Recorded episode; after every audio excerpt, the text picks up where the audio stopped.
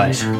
I am sitting down again with Dr. Jack Kruse. We're recording part three of our series on light, water, and magnetism. And we are going to keep delving down the rabbit hole of water. So, Dr. Kruse, thanks for coming on again. No problem. So, where we left off uh, after our last discussion was this idea that disease and health is contingent upon our mitochondria making water effectively uh, and efficiently. And when that process is impaired uh, through a range of things, such as non native EMF exposure, then disease is, is something that manifests. So, where I'm happy to go where you want to from here, Jack. So, maybe we can explain a bit more about um, exactly the the dynamics or the the process of how that water gets produced, or or we can talk a little bit more about why that water is so special. So happy to go wherever you want with this. Yeah, I, I would say that the without getting too deep into the weeds because it doesn't make sense to parse everything out. I think we said this in the last podcast, um, but we can reiterate it here that you basically make water uh, from metabolism that occurs in the mitochondria. That includes from fats through the TCA cycle, through glycolysis, also in the matrix, and also protein uh, metabolism through the urea cycle. Um, it basically the take home for your audience is that you make more water from fats. Next best is from proteins. Next best is from carbohydrates. Uh, and the difference between carbohydrates and fats is almost a two to one ratio. So the the second key point to bring home is that the water that a mitochondria makes. Remember, we said we talked about the the mirror image of the spider doing push-ups on the mirror. That uh, mitochondrial respiration reverses the photosynthetic process. The difference is photosynthesis works with all types of water. If the water is from, say, Antarctica, the water's from the North Pole, the water's from Australia, the water's from the United States. Um, photosynthesis will work. But the interesting thing is, photosynthesis actually has a photosynthetic yield depending on how much deuterium is in the water. Uh, the flip side is mitochondrial respiration only makes deuterium depleted water. Um, so again, that's one of those points where you come to and go, okay, how much do you know about deuterium? Uh, and why is this particular issue a big deal? Um, I don't know if you want to jump down that rabbit hole right here, right now.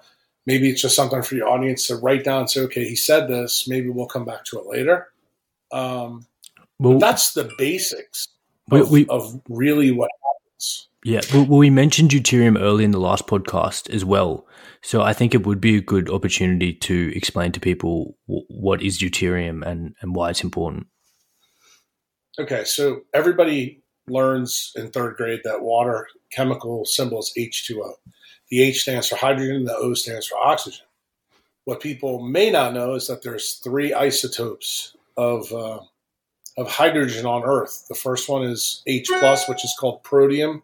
That's the lightest isotope. Um, the second one is deuterium, which is uh, uh, double the atomic weight. Why? Because it has a proton, a neutron, and an electron. And then tritium, which uh, has two neutrons, one proton, that's radioactive.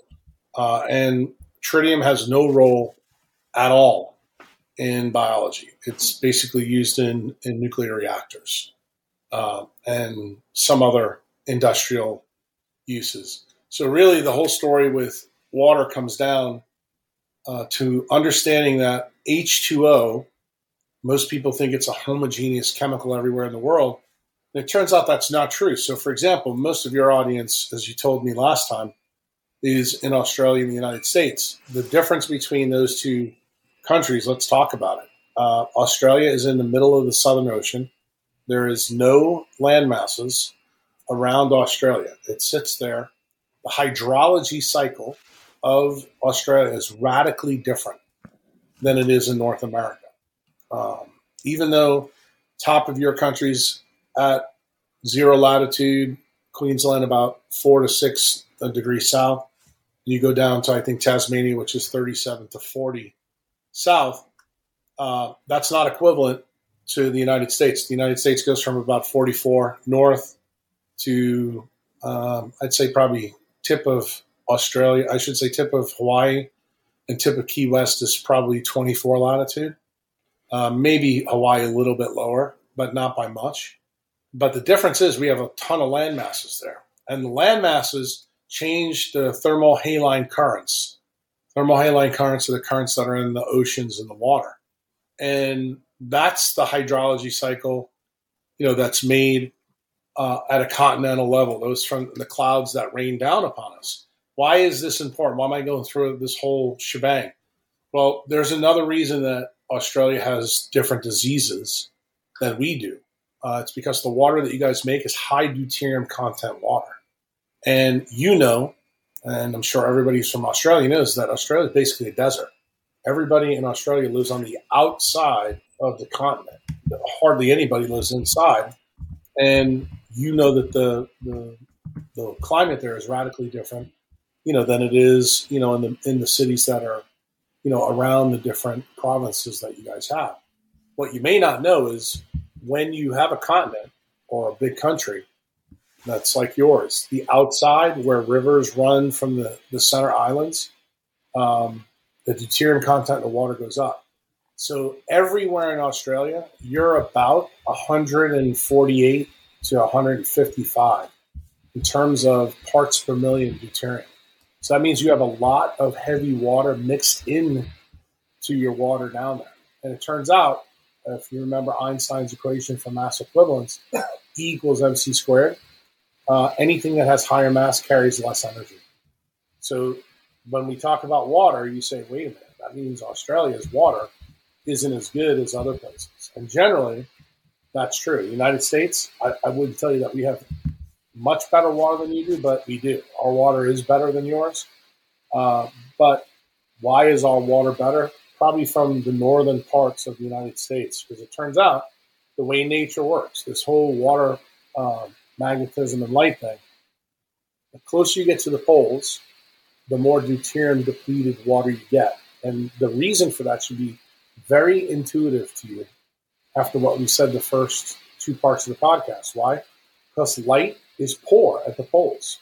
Since light is poor at the poles, it would make sense that nature would offset this by having lower atomic mass water that's present there that would fall. And if you understand how deuterium works in continents, turns out deuterium is best at high latitudes.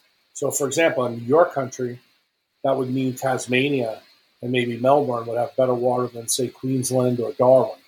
Um, and that's probably true, but in your country, it's probably only true maybe, maybe one or two parts per million. In our country, for example, uh, or I should say North America. Let's add Canada into this. Uh, Canada at uh, the Northwest Territories or Greenland, far superior water than I would have down in New Orleans or Key West. So it turns out the closer you get to the equator, the shittier your water is. There's one big exception to that on the planet, which is part of the reason why a lot of my members uh, go visit it. Not, that's around the cenote system in Mexico. Why? Because remember, that was built by an extraterrestrial event. And it turns out where the asteroid hit there is right at the 20th latitude. And there's no rivers at all in this area. The whole area is made out of uh, calcium carbonate. So all the water that the people in that area of Mexico drink is 65 million years ago from when the dinosaurs got knocked out to now it's all rainwater. And it turns out because the landmass in that area is made out of calcium carbonate, it's called karst uh, over a period of time, very similar to the reaction that occurs in our blood that you learned in medical school, like I did, through carbonic anhydrase. The water is deuterium depleted at a low latitude. It's the only place on Earth that happens, and it turns out that's where all you know the Mexican people in the Yucatan get their water from. Because there's no re- reservoirs there, there's no rivers, which makes it a very, very unusual place. But it should be no surprise to you, based on the first three hours that we've already talked about, why that's that's an important thing. And if you don't know anything about Mesoamerican Indian culture, the thing that um, the, both the Incas, Aztecs, and Mayans all knew is that the water in their area was special. They had no idea why, because obviously most of them lived, you know, thousands of years before quantum mechanics. But it turns out the real reason is because the water that's in their area has a lower atomic mass and they happen to live inside the tropics. So when you take low atomic mass water in the tropics, dude, you become like a rock star. Um, it, it makes you to have very, very healthy people who are very robust. And that's the reason it happens. So generally, the way nature works, we take that exception out of the, the, the way. Higher latitude water has lower deuterium content. Water at the equator has the highest. Um, turns out Australia also is a little bit of an exception because they're the one continent that sits in, well, I should say, you're the second continent, but I'm not counting Antarctica. Why? Because that landmass has the Southern Ocean going around it in a circle. And your hydrology cycle in Australia is affected by two things. The donut hole that's over the the Antarctic continent, that really affects it. And the second thing that affects it is called the, the South Atlantic anomaly. And because of those two things, the deuterium content of the water that falls from your clouds down there gives you crappy water. This is part of the reason why. Also, some of the diseases that are epidemic in Australia are much more prominent there because these affect mitochondria. Why? Inside your mitochondria, you're designed to have H plus, which is protium, not deuterium. Deuterium uh, destroys, um, how shall I say, the quantum engineering of the ATPase. The ATPase spins uh, about 9,000 protons per second, uh, and deuterium cannot fit in the atomic channel that's in there. So when it goes in there, it blows up. You know, it's, it's almost the best way to think about it. It's putting a ball bearing in a carburetor of a car, just totally seizing the engine. Um, so obviously, you don't want to do that. Um, and the other key thing, like you look at the chemistry of deuterium versus hydrogen, the uh, chemistry, because it has double the atomic mass, um, means it has a higher kinetic isotope effect. You'll see that in the literature. It goes by KIE. What does that mean in English? Very simply, that deuterium holds on to atoms much more than protium does, which is light hydrogen. Well, you can imagine that's a big deal in mitochondria because if you study them, like let's just talk about the most common reaction in mitochondria, which is NADH and NAD positive that H positive has to be protium and it has to recycle at cytochrome 1. So if you have too much deuterium in your matrix, uh, the kinetic isotope effect basically limits the flow of hydrogen inside the matrix. And just so everyone's clear, we actually know what the kinetic isotope effect is.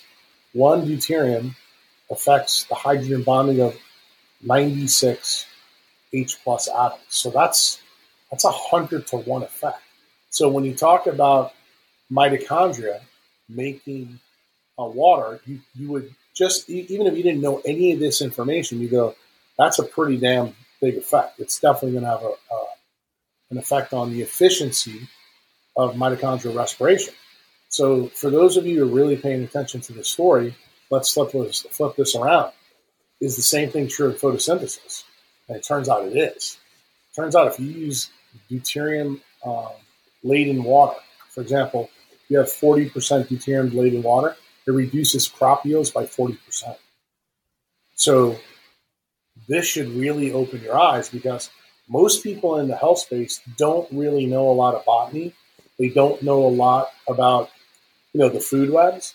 And it turns out deuterium has a role. Most people who teach about this always give you the negative connotation of deuterium, Deuterium does have some positive connotations. I, I mentioned in, uh, I think it was the last podcast we did, which was the first part on water, that our blood is designed to have pretty high levels of deuterium in it.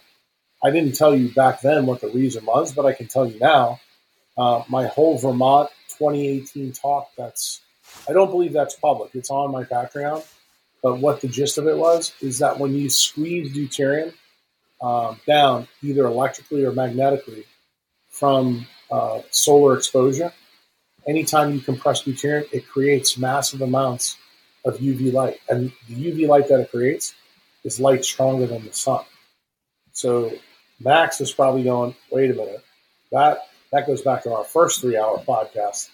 This is another way that our body can make, make light that's stronger than our sun. So then you begin to understand why deuterium has a role in the peripheral circulation. Um, the other big effect of deuterium is actually a quantum mechanical effect. And this is one that a lot of people don't know about. My members know about it because I've been talking about it for a long time. But, and this will probably get into maybe we're tipping forward to part five or six when we get to magnetism. Uh, deuterium has a different magnetic moment than H plus. What does that mean? The magnetic moment uh, is a nuclear spin effect of atoms on the periodic table, and it turns out that uh, H plus and electrons have what we call a half nuclear spin. Okay, that's the most favorable. Deuterium has plus one. What does that mean? It means that it's not affected as much by magnetic fields as H plus. So obviously that should be a big clue to you what's coming down the pipe. Um, and to give you like a little preview, and I'm not going to go into it too deep here.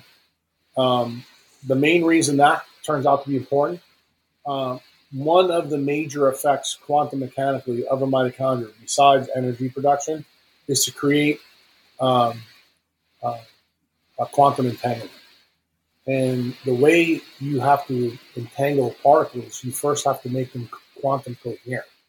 And it's much easier to create quantum coherence when all the nuclear spin of the particles that are in the thing that you're trying to do all have a half nuclear spin.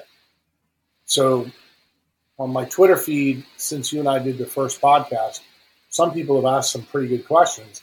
And I told people that the surface of your skin, when sunlight hits it, the arterioles are designed to come to the surface. You're designed to make vitamin D. You're designed to sulfate cholesterol. Your UVA light brings that surface to create the deuterium pinch to create UV light there to affect all you know the extracellular matrix. But one of the other big effects that happens, this creates a shell. I, I would I would like to use the word force field, but that's not really. I don't want people to go think I'm talking Star Wars stuff. I want people to realize what I'm saying here. This shield actually is important for shielding the rest of the body so that quantum mechanical properties can happen. So if you talk to a physicist, one of the things that they've been stunned about none of them, up until 2007, ever believed that you could have quantum mechanical processes happening in warm, wet environments, which obviously is what sentient beings are, meaning whether you're a plant or an animal. And it turns out, we found out in 2007 that every single step in photosynthesis is quantum mechanical in nature. It, it, it, what leaves do when you actually read the papers that were done back in 2007 will absolutely stun you. Like how an exciton is created and how it travels with no time to get to the reaction center to do things it does. It's almost beyond belief. And the reason it's beyond belief is because it doesn't follow classical physics. It doesn't follow classical chemistry. It doesn't follow classical biology. But if you remember what we said in the last hour, we said the entire food web on this planet is linked to photosynthesis. So let's take the next step here, Max. What does that mean? That all of your food fundamentally is quantum mechanical okay, at a, a very fundamental basis. So when you hear me in other podcasts, you and I haven't said this yet, but this will be the first time I say it in our podcast, is that food effectively is an electromagnetic barcode of the sunlight as you rotate around the sun. And your mitochondria has the full capability of deciphering that electromagnetic code based on where you're at. So it turns out the light through your eyes, the light through your skin, the light through your gut, your body and its mitochondria are accounting for that. So uh, I'm, I'm going to use my country because it's easier to make this point. If it's December 31st and you're eating a banana in Boston, so that would be the winter, eating a tropical fruit on one of the days where it's the shortest time of the year, so there's not a lot of sun around, you basically create chaos inside your mitochondria. Doesn't mean you can't do that because Whole Foods sells that banana in Boston, even though it doesn't grow there. But when you eat it, you create chaos in the mitochondria. What is chaos have another name for in medicine? It's called inflammation. And what is inflammation fundamentally, Max? You remember this because I know you learned it before, Max. It's a pH scale, isn't it? It's a logarithmic scale of what? Hydrogen protons. Oh, we're back to this hydrogen story again. And you begin to realize that the way hydrogen atoms are controlled in the body is really, really, really important. In fact, it is so important that when people want to focus on macronutrients, uh, I get very, very angry because of the story that I'm laying out for you now. But see, that, that macronutrient story is really easy to understand. Stuff that we're talking about right now, that's not so easy to get. You have to know uh, uh, a little bit of biology, a little bit of chemistry, but a lot of physics. And you know that most people in the health space, they don't know a lot of physics. And they certainly don't know enough physics to understand truly what's happening between food, mitochondria, and then the larger uh, classic level. Because most of us experience our environments through classical physics, meaning reality. But everything that's happening to you in the food web and everything that happens to you in your mitochondria is all quantum mechanical. Uh, why? The input to mitochondria is via electrons. Those electrons comes from food, and there's recycling inside the matrix of H plus. And I've always asked doctors when you know they come to visit me, or I do podcasts with them. I said, "Haven't you ever actually thought to yourself, when you read a biochemistry book and your head was exploding, remembering all the different enzymes and glycolysis and TCA. Why the hell nature's doing this? You know, that simple level of question you should ask. But when you're learning this stuff, no one ever does. I didn't initially when when I learned it, but I realized 20 years ago why it was important because it turns out that nature in your mitochondria has built your mitochondria to pluck only H plus off. It limits the amount of deuterium on the car, on the glucose backbone or the fat backbone. And what do we do? We collect like crazy H plus inside the matrix. In fact, when you when you collect H plus in the matrix and strip the electron off, H plus actually acts like a metal plasma, and it then takes on new materials or I should say, new physical capabilities. So, for example, most people know about metallic uh, hydrogen because they've heard stories about what the core of Jupiter is. And everybody knows that the core of Jupiter has a massive, massive magnetic field. I mean, it, it affects everything. In fact, going back to our first three hour podcast, many people would be surprised to know that Many people believe that the asteroid that took the dinosaurs out was steered to the Earth by the magnetic uh, flux from from uh, Jupiter. So, for you to think that this is not a big deal, I mean, I'm giving you a lot of different facets to the story to make sure you understand that it is a big deal. And it turns out when you collect a ton of H plus without its electron, it acts more like a metal plasma. That means it becomes flexoelectric, uh, it becomes piezoelectric, and it also becomes ferroelectric. Those are all quantum mechanical uh, currents that are that do different things in the body. Now, we're not going to talk probably about those in this podcast, but I want to make sure you understand what's really fundamentally happening at the mitochondrial level. Inside that matrix, we are collecting H plus like demons. Why? Because that H plus is going to be recycled at cytochrome C through all the different steps in TCA. And you guys can open up a biochemistry book and look, like at aconitase, fumarase, and and also um, I'm trying to think the other ones, malic acid, I believe. That's where water comes off. That's where those are all the steps where water is created.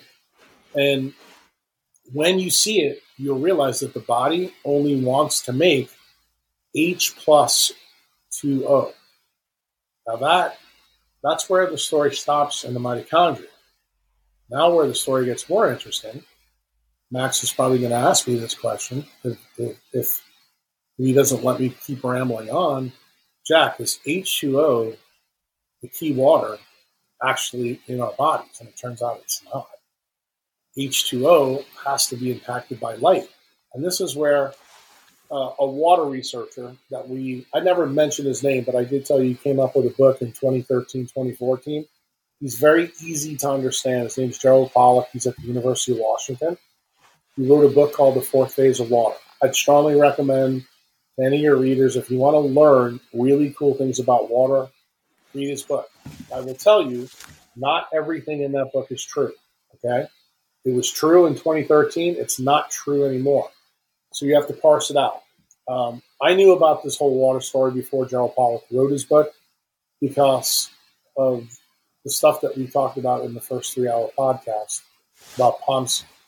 And I was turned on to three different water researchers who Pollack, I believe, knows, but who were way early in the water game before he got into it. One of those guys was named Wilse Robinson. He was at Texas Tech University. Another guy uh, was uh, Julian Preparata. He's an Italian researcher who's a physicist who eventually limited his specialty to water. And then uh, Emilio Del Giudice, who's another Italian, also physicist that became fascinated by the physics of water. And the things that they found uh, and the reason I came to them before goes back to the original question that I brought up to you the first podcast we did and the second one. I said to you the first step of photosynthesis, the charge separation of water, took 12.06 electron volts. I said, wait a minute, this is crazy. How did we do this? That's when I found out the answer from those guys' work. And I was like, this is really interesting. And that's the, the way I, I jumped down the rabbit hole. And from their work, I found out that water is able to be charge separated by visible light fundamentally because it changes its physical chemistry from H2O to different uh, molecular formats. And the reason that happens is because light changes the hydrogen bonding angle that's present in it. So the way for you to think about this if you don't want to get caught up in the science, think about a piece of charcoal and a piece of diamond. You both, everybody should know they're both carbon. But what's the difference? Is the bond angles uh, in the cube, or I shouldn't say the cube, but in the molecular crystal of these two formats. You need to think about water exactly the same way. Ice is different than liquid water. Gaseous water is different than liquid water. But it turns out within liquid water, oceans, your tap, and inside your mitochondria and in your blood, radically different. And it turns out that biology takes full advantage of the interaction between water and light. For example, uh, water acts differently at different scales. What do I mean when I say that? When you have like a scale, this is the macro scale. I have a glass of water right here that have ice in it. This water is not capable of doing the, the things that water can do in Max's microtubules right now. Max's microtubules have a spot on the rostral end that's probably about 10 nanometers, which is pretty big. At the distal end, closer to where the action happens, goes to 1.4 nanometers, 1.6 nanometers. When water is confined in a, a microtubule to that level, it becomes quantum mechanical. It does things that almost defy belief. Okay. And people are unaware of what I just told you.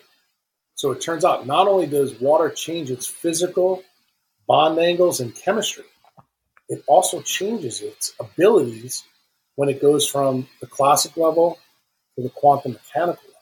So you have, it's almost like an amplifier effect with water. But you have to realize it, it's, it's the ultimate chameleon. But the reason it's the ultimate chameleon, because it's made from the ultimate chameleon atom on the periodic table, which is H plus. Um, and all of this stuff, for people who think that this hasn't been well worked out, I promise you, you're incorrect. Uh, the physicists that figured out the difference in ice and different ices that present, like the clathrate gases that are in the tundra up in the Northwest Territories, even uh, the ice in the uh, Antarctic ice channels that we pull out. We've learned a tremendous amount about the chemistry on Earth over the last two, three billion years from looking at these ice cores. And some of the things that we're talking about today, that science was used to figure a lot of this stuff out. The problem is these guys that worked on this, they were physicists that eventually said, well, if this stuff is, has a huge effect on Earth, it must have a huge effect on life because obviously the same thing has to be going on inside of us. And I would tell you, probably since when Will T. Robinson first started looking back into this, was about 1993. Uh, Preparata and Del Giudice um, looked into it from 93 to 2000. Preparata died in 2000 suddenly, which was a huge blow to water researchers. But uh, Del, Giudice continued on and continued to uh, publish a lot of good stuff. And then obviously, Pollack uh, made his transition fully to water because he was interested in, in muscles, he was interested in, in cells, and he realized that water was really the key. And then there were some other researchers, a mathematician, and eventually a physicist named, named uh, Mae-Wan Ho, who was friends to all these guys who wrote books. And she proved the quantum mechanical nature of living things. Why? Because she decided to take cells and put them under a polarized microscope. And if you understand water, because H is positively charged, oxygen is negatively charged, that means it's a very polar molecule. Anything that's polar has a polarization effect. So she put cells under a polarized microscope and she saw birefringence. And she knew immediately from looking at the birefringence that there had to be some magic going on at a quantum mechanical level in living tissues. The interesting thing, Max, uh, my podcast with Rick Rubin and, and Dr. Andrew Huberman hasn't come out yet. You trumped them a little bit, but this this came up in the podcast, and it, it probably interests you as a doctor. That's the reason I'm bringing it up. Uh, Dr. Huberman uses uh, cephalopods in his lab at Stanford University because he's a neurobiologist that is interested in the visual cortex, you know, of, of humans and how it, it operates. So he uses them as the animal. The interesting thing is, I don't think he realized that cephalopods evolved about 10 million years after the Cambrian explosion. So I said to him in the podcast, I said, Do you realize that you're studying an animal that has the first iteration of the human brain in it? And I said, You see all those lights as they swim around, and you're amazed at where they come from. And you have no earthly idea that it's being created by the water that's inside them from actually the extreme low frequency UV light they release. I said the difference between them, they're they're, they're like human brain number one. We're about human brain one billion. It's just been layers on top of layers that have added because when you look at the human brain, like when I go in and take someone's skull out and I'm doing brain surgery, I don't see the same thing that happens, you know, in the uh, the tank that is at Stanford University and Dr. Huberman's lab. But the point I want people to understand, and I think you and I talked about this in the last podcast, is that the human brain is filled with water and surrounded by water. Um, and when you actually think about it from that perspective, and you think about what I just said about cephalopods and how water reacts radically differently, you begin to realize that some of the peculiarities that you learned in medical school, um, Max, about the human brain, about those circumventricular organs and the subarachnoid space and things like that, you start going, nature doesn't really make mistakes. She's she's been engineering around these factors in water and hydrogen and oxygen for a really, really long time to allow us to do the things that we can do today. I really want to frame this idea of deuterium and uh, help people understand it. And as you said, most people have no concept of the different types of of hydrogen and maybe maybe I mean my understanding of deuterium was just it's heavy water, so it's a form of um, uh, heavier type water. And but the, the the question that I had was and that maybe many other people had, is that if there is a greater uh, amount of heavy water around the equator and less in the poles, humanity evolved in the Rift Valley of Kenya, which is much, much closer to the equator. So, are you implying that ancestral people who lived around the equator and in places of higher deuterium um, in the water was somehow living less or having more disease compared to the humans that were living at higher latitudes? And and if we tr- if we're trying to square this with evolutionary biology and the fact that humans only came out of Africa um, however many hundred, two hundred thousand years ago. How how does that? Um, we think it's we think it's seventy to hundred thousand now. So so how do it how do we how do we square that that that, that difference? We actually already squared it, but hmm. the funny thing is, I don't think you've realized it. What did I tell you? The first three hour podcast that made this story interesting about Pomsey. I said these mammals had small little brains. Do you think the first the first hominids had the type of brains that we had? The answer is no, they didn't. Remember, we were rapidly evolving. And I told you that I think the evolution between chimp and man happened way faster than we all think. I don't think it was two to four million years ago. I actually think it, it, it's probably happened in the last maybe four or five hundred thousand years. And I think we now know, like when I was in medical school, we believed that humans left two to four hundred uh, thousand years ago out of Africa. I think now the number, after 30 years, it's now 70 to 100,000. So you see how that number is getting closer to real times? So it turns out the real issue isn't in disease, Max. I think actually it's in complexity. Why? Because our brain compared to the Homo sapiens, I should say the Homo uh, versions of the primate tree that we know of, is far more complex. There's one, only one evidence that we have in the fossil record where there's a primate that was in Homo that had a bigger brain than us, and that was the Neanderthals. And they died out. They had 125 grams more uh, cerebral tissue than we did. And as soon as they got to a high enough latitude, they disappeared, kind of like the dinosaurs did. Now, we still have a lot of their ancestral DNA parts in us. We, we know that. It's not very much, but it's there.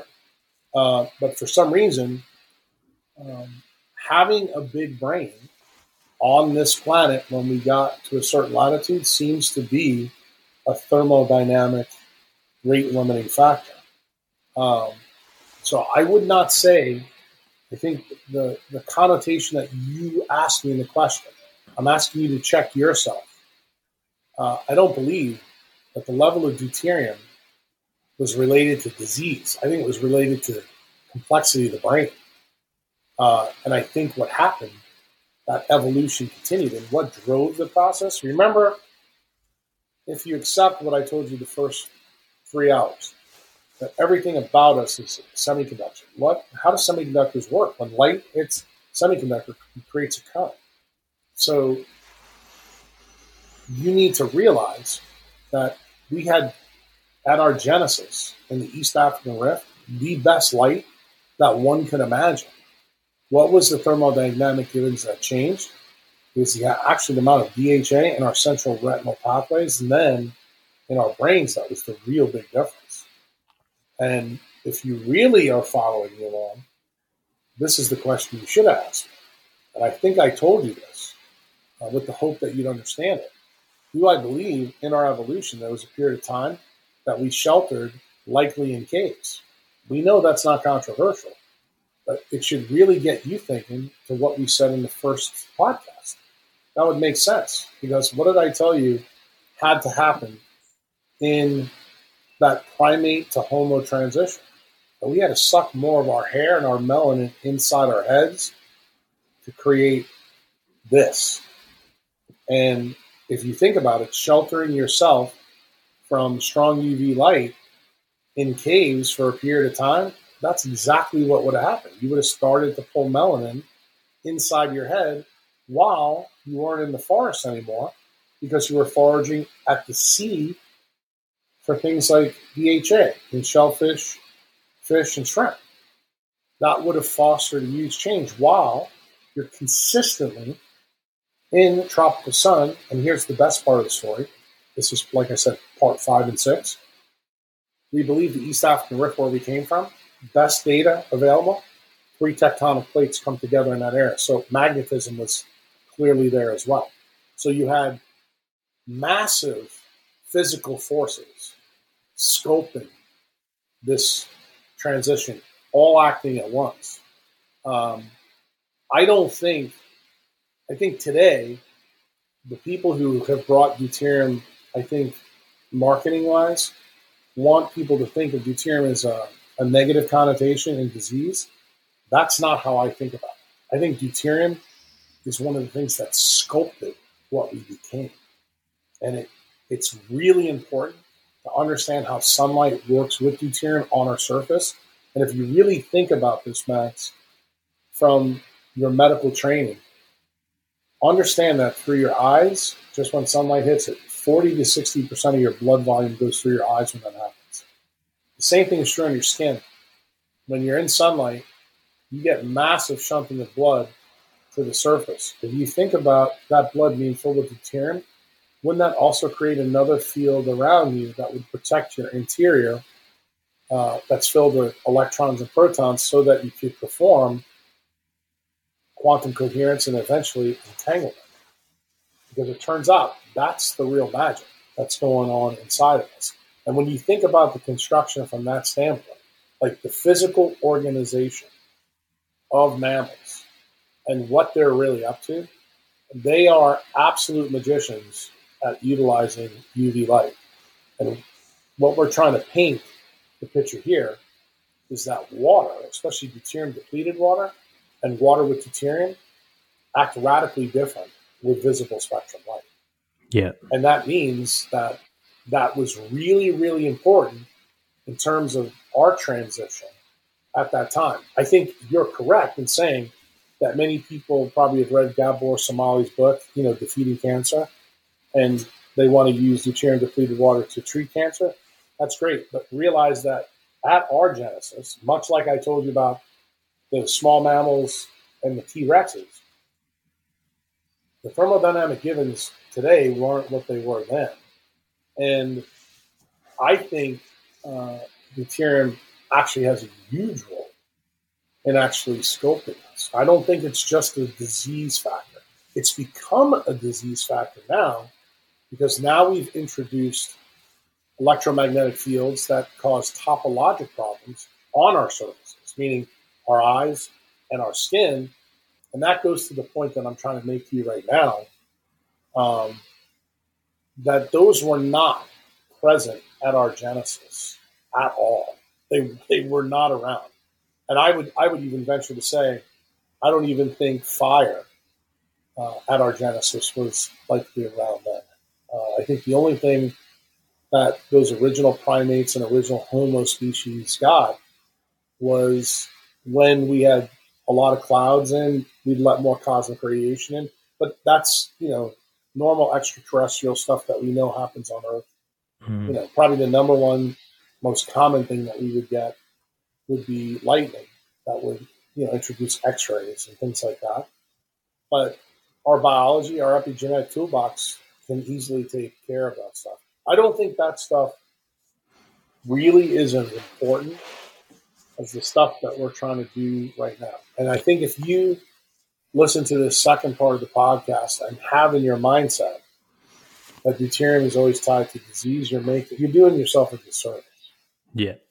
And uh, can you clarify for the listener the process and the degree to which consuming deuterium rich water impairs or interferes with the abilities the mitochondria's ability to make uh, deuterium depleted water like h- how much how much is it that it won't impair the that's that's going to be the good news for you in australia hmm. like the, the way your system is built uh, you're designed to keep deuterium out of your mitochondrial matrix the problem becomes when your redox power drops in your mitochondria, you lose that ability. Then deuterium does get it. See, that's the disease side. That's the pathologic part. What we're trying to lay out for people now is the basic physiology, like how it's designed to work. And you really want to keep all that deuterium in your circulatory system. That's where you want it. Remember, your red blood cells are the only cell in your body that doesn't have what, Max? Mitochondria. No mitochondria. We lose them. Red blood cells have mature red blood cells have no mitochondria. And I think that's part of the reason why this organization is present. Uh, and I don't believe deuterium is, is really pathologic in that way. I believe when we do develop heteroplasm, that's where the story changes. Then we could talk about that. But I don't think where we are in this story right now, that's the path that you really want to jump down.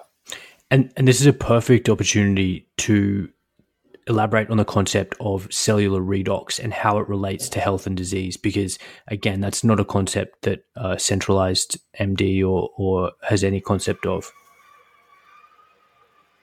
Yeah this this one is really easy. Remember what we said before that inflammation is a function of the ph log and ph is h plus. What is redox? It's the opposite of that. It's the net negative charge inside a cell. So you know from, I think everybody knows, whether you have a science background or not, protons have a positive charge, electrons have a negative charge. What do le- electrons interact with is light. And light powers up or powers down the power of electron, but its ultimate charge is still negative. So the goal in health is to create as much net negative charge as you possibly can. And if you think about where life came from on this planet, came from the ocean. Maybe now you understand why. Because when light hits water, charge separates and it creates hydrogen, oxygen, and two electrons. So basically, the sea is an unending plasma filled of electrons. And then you may begin to understand what we said the last podcast about water that babies are born 80% water, and you know Uncle Jack is 55% water. Um, that means that you have less electrons in your body. What's the implications of that? That people in Australia's head are going to explode when I say? Means the older you get, the more sun you need. That's it's exactly the opposite what you guys are being told in Australia. Now it's not the opposite of what we get told in the United States because I've been telling people that forever and ever and ever and backing up uh, the story with science. The problem is you guys need to understand this and why it's important. So the net negative charge in you um, is fundamentally made, like getting back to the water story. When light hits water in a cell, it charge separates. You read Pollack's book, which I hope most of you will do when you listen to this podcast, you'll find out that when any light hits water, it changes the form. It becomes H3O2. When it becomes H3O2, it also excludes protons, meaning it excludes the positive charge, so when you put an electrode and you measure this, what he calls easy water, what Preparata and Del Giudice call coherent domains, they're one and the same. It's it's the same thing. It's kind of like this probably won't hit because you guys don't do baseball in Australia, but we call a full count and and a three a three two count. They're they're they're the same thing in baseball. They mean the same thing. It's just different term for it. Coherent domains in water is the same as Pollack's idea of exclusion zone. How you need to think about it, it's a, basically a redox pile of electrons that then your body can use quantum mechanically to do stuff that you need. And if you understand what we said in the first three hours, I told you everything in us is about semiconductor. You need a lot of electrons to run semiconductors. And it turns out uh, the real story that we're laying out here, Pollack, Preparata, Wilse, they are the guys that showed the first way for you to create a huge amount of electrons is charge separating water. That's like the big take home message for you to get. Now, the part that I'm about to bring to you that you probably haven't been told, I don't think anybody's been told this. Guess which is the best way to charge separate water? The melanin. Melanin is the ultimate charge separated water. Okay? So that means that you create more free electrons any place where melanin is in your body. This is the reason why, when you're a mammal, uh, you want to pay attention to that. It's a really big deal. And this whole story with water being charge separated, um, I believe that you can live healthily in Australia, even drinking shit water, as long as you're doing smart things in the sun. The big problem in Australia is you guys all live on the outside of the continent, so your population density is closer. Uh, since all of us are now using electromagnetic devices, um, TV, internet, you know, cell phones, you name it, um, that is equivalent to like putting your head inside a microwave oven. Why? Because we're closer together. And that induces topologic changes. Now, when you add all these other little things up, your redox goes down. Most of you guys are Northern European. You all have atrophic skin. You don't have any melanin in your skin. You begin to say, you begin to see very, very quickly from the things that we've talked about in the first three of these podcasts, why someone who lives in Australia is going to have an altered redox. It's blatantly obvious. And that leads, you know, to different issues. Most people, probably through the 50s, 60s, 70s, and I'd even say 80s, even in Australia, didn't have a problem. Why? Because our our modern life wasn't built around technology. That changed. Like I, I always tell people, um, we'll use two. I'm trying to use two exam, uh, two uh, ideas. Olivia Newton-John and, and Farrah Fawcett. They were really, really popular in the 70s and 80s in both of our countries. Um, and to see how both of those women got taken out. Remember, they were all, always in great shape. They did great things, but what were they constantly doing? They were around electromagnetic fields because of their acting career and also because of the music that they performed. And it's not like they lived in bad places. And the point, the reason I bring them up, just like the reason I brought up Steve Jobs in the past, I want people to understand that this idea that your facade determines your health is absolutely horrible. I, I tried to bring that point up when I talked about one of my members who passed away. You know, I happen to have a member who, who's very prominent in Australia who passed away. Um, and he was warned just like I told everybody else. Um, I don't think people really understand that you can look like Michelangelo's uh, David and still get taken, you know, to the morgue. Uh, your facade is is no tell at all. It's a part of it, but it's not everything. And the flip side of that, I would tell you, there's a lot of people out there with great facades that don't have great brains. And when you consider that our species buries the mitochondria here and our heart, and that's what we all die from, you know, whether it's Australia, United States, or Europe, humans tend to die from brain and heart diseases. I'm hoping that over the next 30, 40, 50 years, like when Max is my age, that this message really gets out that we need to focus on where our mitochondria is, you know, because we're not gorillas. We're not designed to bury, you know, our mitochondria here in our biceps. Uh, that's what gorillas do. Uh, but they also have a radically different physiology than we do. They have 30 feet more of intestines than we do, and they're designed to turn carbohydrates into short chain fatty acids to do it. But they have a very, very small brain. Um, but they have incredible, incredible strength. And most people don't even know this about chimps.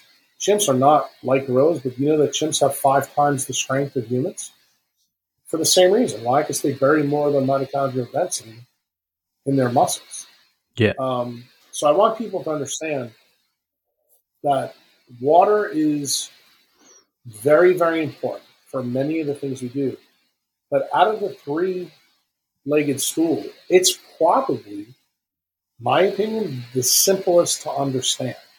The, the real issue with water is you need to understand that some of the stuff that it can do, it is it's like the ultimate acrobat in the circus that does things and you go, how the hell does this happen?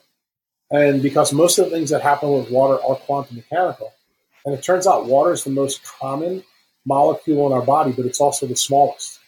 So on a sheer basis, we are more water than we are anything else. And that freaks people out when they hear. It. But it's true. So the fact that medicine spends so little time teaching doctors about water should blow your mind. Yeah. And nothing that happens in the TCA cycle, glycolysis, the pentose phosphate pathway. I mean, you name the pathway. None of it happens without water. Yeah.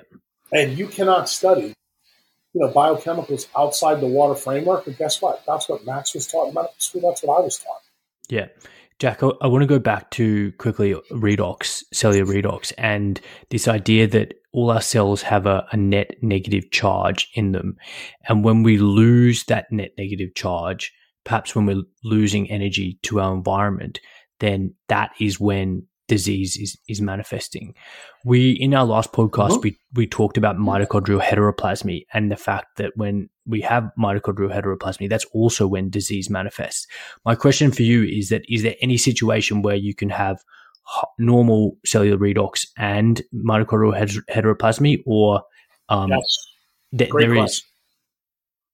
Yeah, there is. And I have, um, on my blogs, if you read them, uh, I think the first time I ever posted it was in the Energy and Epigenetics series. It's either number three or, th- or four. I post a picture of basically redox between cytochrome 1 and oxygen. And health is negative 400 millivolts, all the way to about negative 200. If you live between negative 200 and 400, that's healthy, but that's when you get Doug Wallace's 10% per decade. Once you b- drop below negative 200, then heteroplasmy goes up on a logarithmic basis. So that means when you understand what I just said, you could technically be six years old and wind up with a retinoblastoma, and the, eye cells may have a heteroplasmy rate of an 80 or 90 year old. That's the key. And it turns out that every tissue in your body doesn't have the same redox. Like everybody thinks, well, because all these tissues in my body are me, it's all the same. No, I, I told you when we first started talking about water in the last one, about these compartments and space time continuums, every single organ in you, in fact, even different islet cells like in the pancreas, have a different zip code for redox. Um, and it's really important for you to understand that circadian biology and all the things that we're talking about control all of these processes in you. So the key is you are designed to be in nature. You're not designed to be listening to me and Max on the computer screen. Unfortunately, Max probably doesn't want me to say that for his podcast, but it's true. And the thing is, it's important for you to get this message because we want you outside. Yeah. And the more times you spend outside, you know, the less time you spend, like for me, the less time I spend in the operating room uh, taking care of people is big.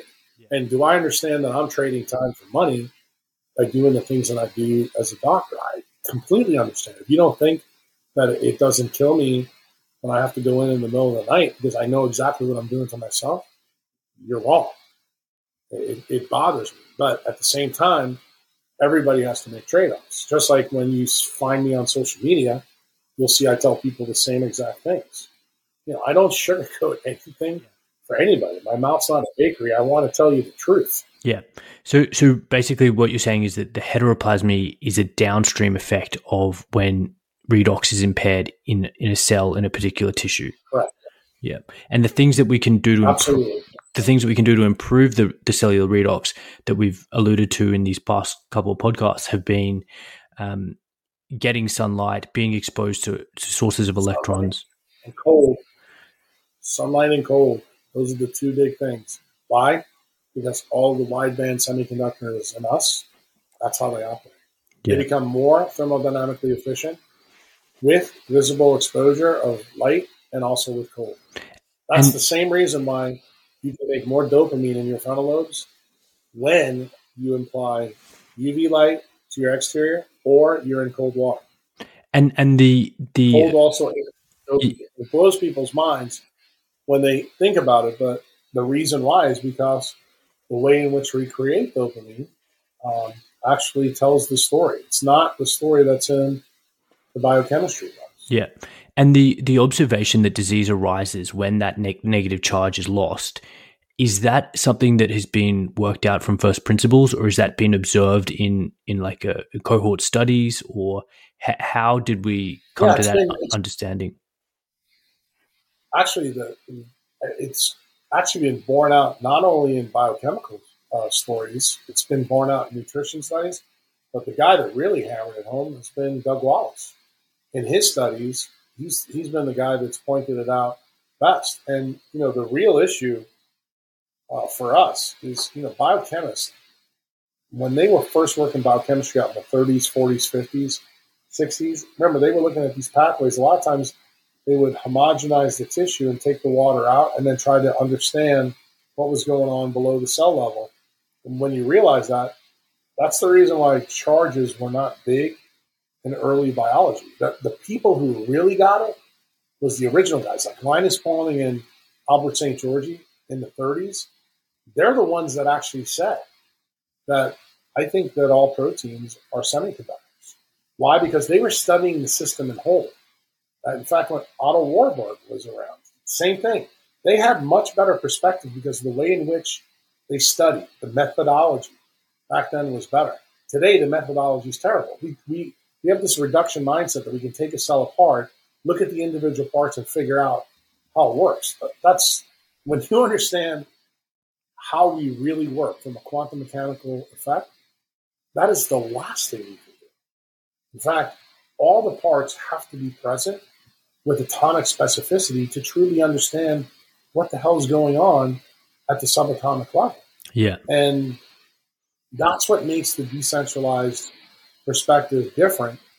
But when you want to explain it to someone who's not deep in science, just telling them that their net negative charge is really a good proxy for disease and health. And you want to maintain that.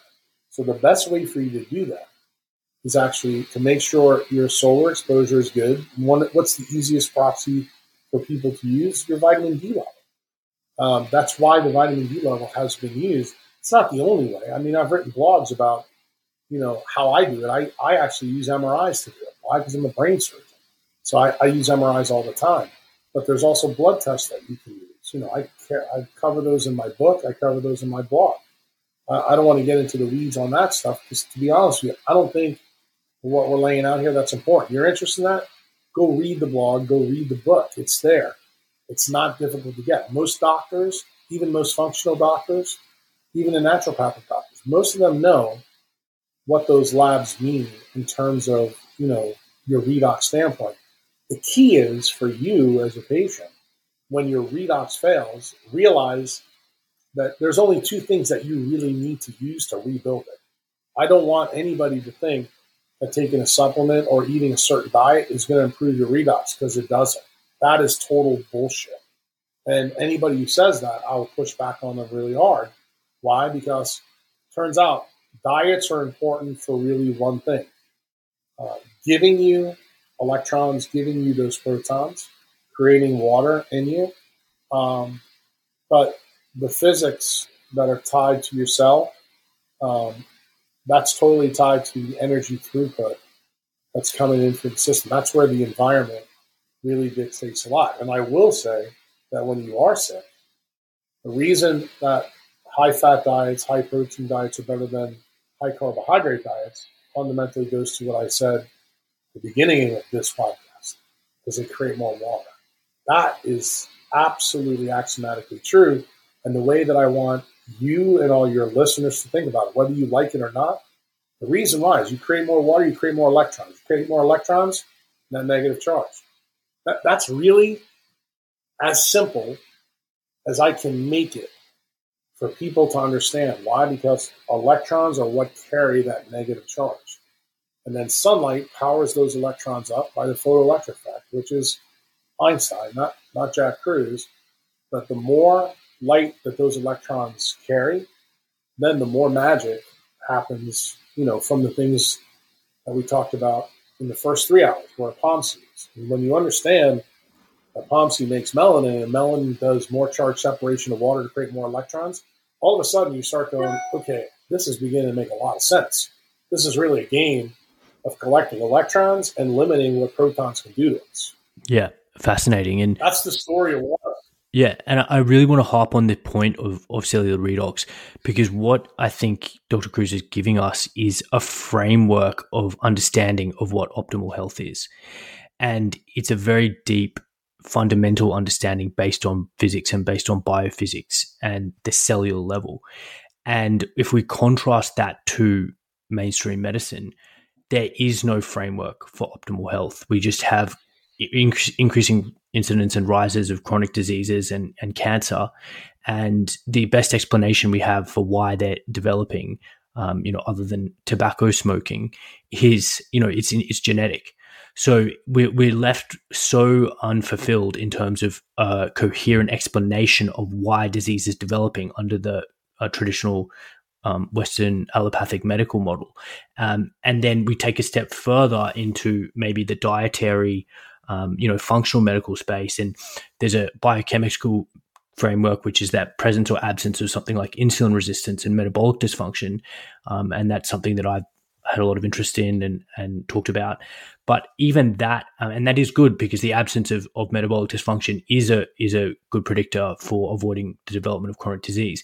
But that in itself hasn't got the resolution or explainability that the th- theoretical framework that Dr. Kruse has presented um, has. It's nowhere near as granular. So what I what I feel like is so important is that we've got a further refined framework, which is based on the at the cellular and subcellular level, which um, can give us an indication as to whether someone is going to become sick or or, or not going to um, become sick, and that is based on electrons, based on cellular redox, and the things that either um, promote or or um, lose um, energy in the and and, and electrons in, in the cell. So I I, I really it's like that. Important. Sorry, go on. It's also important to, for patients to realize that um, this is like the via negativa of centralized medicine. You begin to realize, like, the things that have always amazed me is how in 50 years we convince people to wear sunglasses and sunscreen when this is exactly the wrong thing to do. Uh, but we did that because it was a political and societal push because we had a surface level of understanding because everybody assumed, well, when you get a sunburn, you get blistering or this and that, it's a problem. And no one ever actually questioned that framework. And I think the same thing that's going on with diabetes now and with obesity, when you actually start to put it together, you begin to realize that many of these diseases can be reversed. See, that's the other cool part of what I'm saying. I mean, I'm not actually just telling you that this is the pathologic, you know, creation. I'm telling you that if you really fundamentally understand this, you have quantum mechanical nonlinear optics built into you that allows you to completely re- regenerate diseases. The problem is when you have a broken mitochondria, when you have broken redox, you have to do things that are very unusual to what the paradigm, to what your mom and dad to what your sisters and brothers and your friends think is normal. Uh, and I think the only way you're going to get behavioral change to get that understanding is actually taking the time and listening to like the five hours that we've put, or now six hours that we've put in the can, and begin to parse uh, what I'm saying. And as I tell everybody, I don't want you to believe a damn thing I say. I want you to fact check everything but I'm waiting for someone to tell me I'm wrong.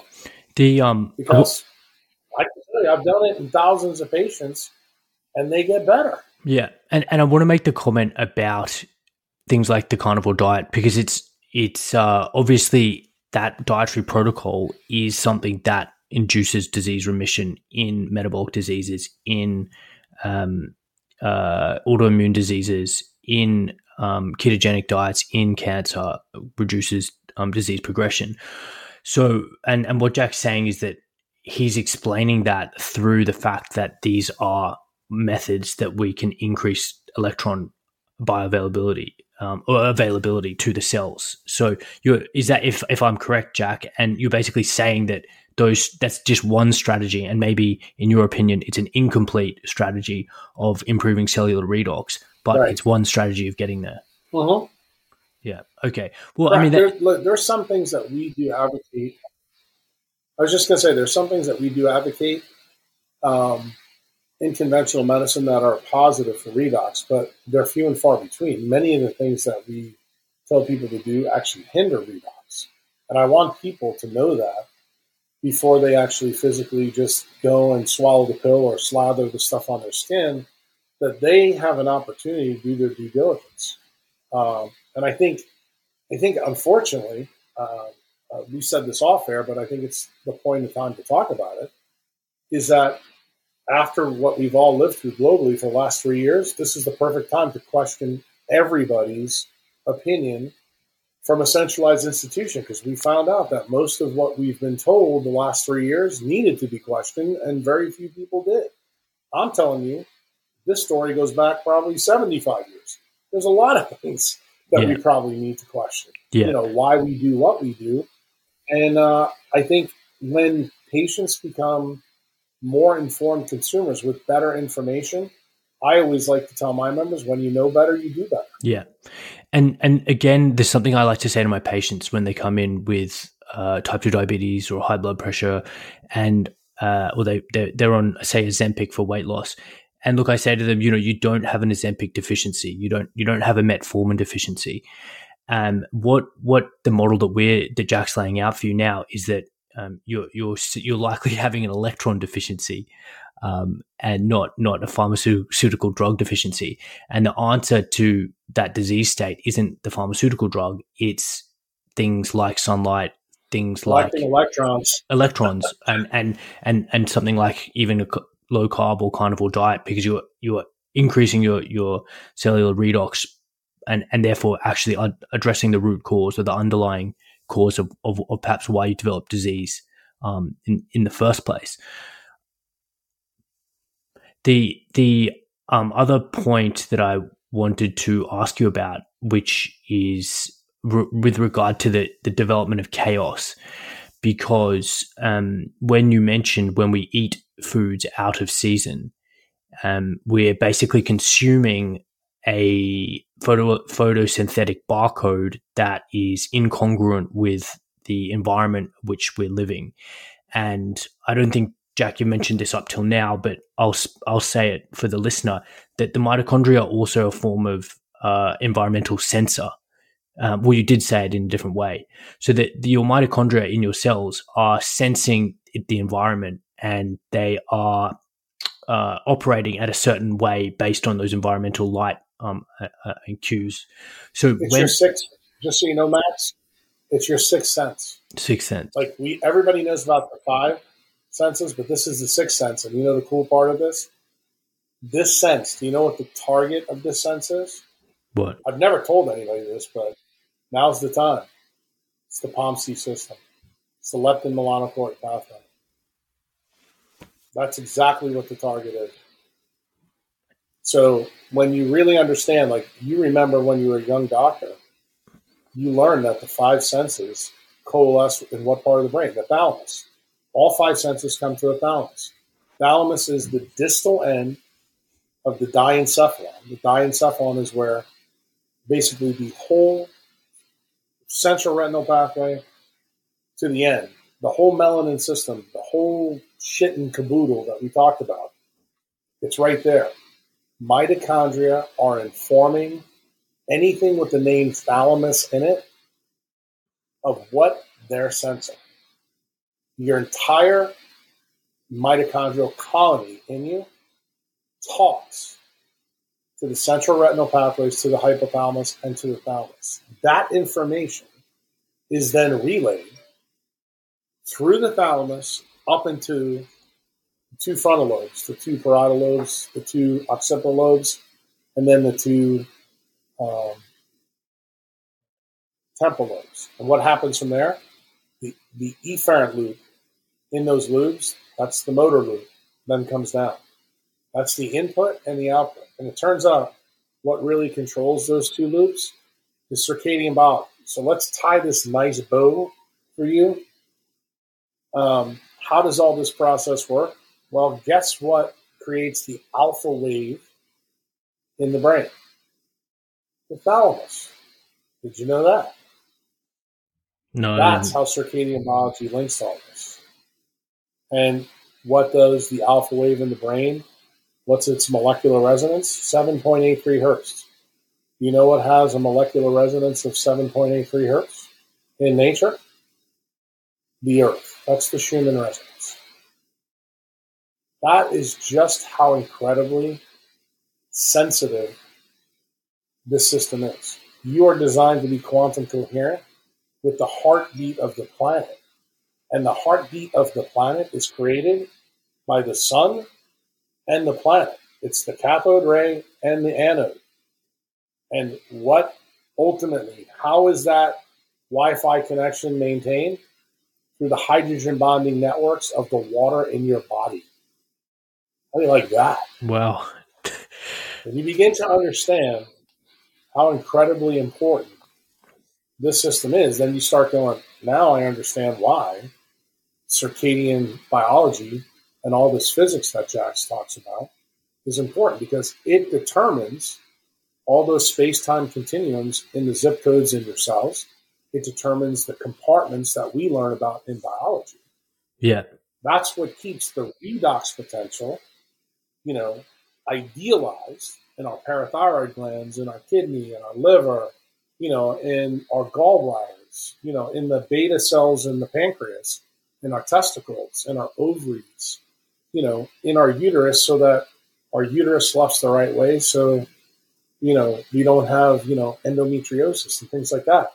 When you begin to understand that these very basic processes all link together and you see the 100,000 foot view of how they link together, you fall back in your chair and go, wow. Yeah. And and that's what this I pretty incredible. And, and I think what the the rigor of a, or the validity of a hypothesis is the degree to which it can explain phenomena.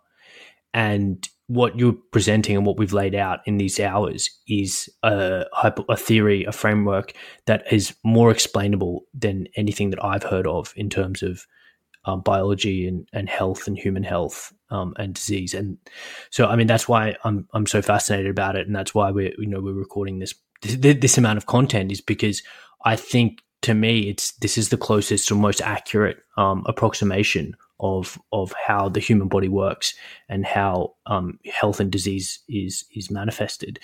Um, to to to to continue on that point and get clarification on this idea of developing uh, mitochondrial chaos when we eat foods out of season. Um, what what Jack was saying is that if you're living down here in Albury, New South Wales, Australia, and we're just coming into winter, and you start eating bananas, which are obviously not able to grow uh, at this latitude, at this temperature, with this amount of photosynthesis, then you, you're creating inflammation and and chaos, which I'm which I'm guessing what you're saying, Jack, is a mismatch between the environment. That's a circadian mismatch. So, so on a on a cellular level, like yeah, you got really excited there. Uh, when yeah. you're starting to put things together, you knock your microphone. Yeah, yeah. So that's good. It's so, good so thing. explain to the conventional um, MD who's thinking on on a level of cytokines and um, you know these type of uh, frameworks how exactly what do you mean by chaos and how exactly does that cell um, become dysfunctional when we're putting the banana in at, at an inappropriate seasonal time? Yeah, I mean, the, the, the if you want to take it all the way from that level, you're interrupting the 7.83 hertz signal that your thalamus and your colony of mitochondria are paying attention to. So, what? How does the mitochondria immediately respond? It changes something called the IMJ, which is the intermitochondrial junctions, where the crystal membrane is supposed to all marry up to create the ideal electromagnetic pulse that a mitochondria uh, produces, which is negative uh, 400 millivolts, which corresponds to an electric charge on the intermitochondrial membrane of 30 million volts. So now I just went from the physics to the electrical engineering. Uh, when you can't create that amount of energy, remember all those things that all these doctors learned about the ATPase, 3.4 uh, H plus ions have to get out through the ATPase to make water. There has to be 9,000. So now when you eat the banana, now you can only get maybe 7,500. And what's the ultimate effect in the CSF, in your heart, in your blood? It's all the cytokines that you talked about IL six. Um, let's think about a good one. NF kappa beta. Um, those are the ones that most docs don't measure, but where you'll be able to measure them is in highly sensitive cardiac CRP or or or say their haptoglobin level. Uh, what else could I give you? All of these things will go up. Why? Because the electrons get subtracted out because the protons are now beginning to dominate. And what does this all do? In and around that leptin melanocortin pathway, in the central retinal pathways, in the thalamus. The thalamus becomes less able to sense this whole process because guess what it's designed to do? That's, that's Schumann resonance. It's telling your thalamus where you are in relation to the sun as it revolves around the planet. And ultimately, what happens, you create all these biochemicals that you learn that actually are favoring H plus and non electrons. And what does that do? It reduces the charge that can be made between cytochrome 1 and oxygen. And you'll be okay if you go between negative 400 and negative 200. If you drop below 200, because let's just say you like bananas and you're going to continue to eat them all day long throughout the whole winter, eventually, if you do that long enough, you're going to wind up with a big problem because your redox is going to drop in certain tissues. Yeah. So, so That's really how it essentially, it's reducing the efficiency of your mitochondrial function when you're eating these foods out of season. Correct. Remember, remember, I always tell doctors it's very easy to understand this paradigm. What do we call a body with energy? We call it a human life. That's those are our patients. What do we call a body that has no energy? A cadaver. See, the body is the same. What's the difference? It's the physical organization, the atomic organization of the living state that's different. Like if you look at rigor mortis, rigor mortis is the only time humans truly are at an equilibrium state. We're designed to be far from equilibrium as we live. What keeps us far from equilibrium? It's that energy production in a mitochondria. It's the electromotive force, or how I like to describe it is delta psi on your inner mitochondrial membrane. Add it all up, and that tells you what we're doing. And it turns out most of that is driven uh, by the collection of H plus inside the matrix and also by electrons that are flowing in the system. And if you really add it all up, uh, I've done I've done the math on it. It's about 75 trillion volts of electricity are in a healthy 70 kilogram adult. Wow. Um, and you know everybody seems to know in medicine. You know we can measure different deflections and curves. I mentioned one already, which is the alpha wave in EEGs. Most doctors who will listen to this can do the same thing when they put EKG pads on people's chest. What are you measuring? You're measuring the electrical potential of the cardiomyocytes in the person's chest. That's a function of the colony of mitochondria there. The EEG is a, a function of the mitochondria here. We, we have now MEG machines. MEG machines measure the magnetic flux coming from both organs. We can measure that as well. So those are also measures of redox. And I don't think that even doctors realize that the things that I'm saying here, these are easily measurable. When I look at an MRI, am I doing the same thing? Absolutely. Now it's a little bit different because remember, MRIs really work on physics properties. But remember, neurosurgeons deal with MRIs all the time. So why did I become facile with MRIs and cardiologists become facile with, you know, the electrophysiology of the EEG? That's what they, or EKG, I should say. That's because what they use. You know, neurologists use the EEG. I use EEGs too. I don't think they're as useful as MRIs are, but I'll use them for different things. The point that I'm trying to make is that we are beings of light that create DC electric potentials in us. And the way in which we do that is completely by using nonlinear optics. And the key points in that is understanding light, water, and magnetism, but understanding what are the key chemicals in you that really determine this issue. Well, I've kind of told you the first three hours that melanin thing's a really big deal. Yeah. It creates more free electrons than just about anything in a mammal. Um, and I would tell you that um, when you fundamentally get back at a patient uh, in, in, a chair and you're trying to explain this to them, explain to them very simply um, that you have to improve their environment so that they can repair their insides. That's really how your system is built to operate. And if you can create a good enough environment for them, for them to do the right things, I don't think there's anything easier in the world than telling a patient, I want you to eat what the farmer says grows at your latitude. End of report. If I can get a patient to do that, even if they eat crap that I, I don't want them to eat, I'm not going to scream at them. We have to make this really simple for patients to understand. I think personally, you have a tougher job than I do. Why? Because you live in a country that has absolutely demonized the sun. I'm going to tell you. Um, I don't. I don't think you're going to get anybody uh, regenerating if if you block the sun. Yeah.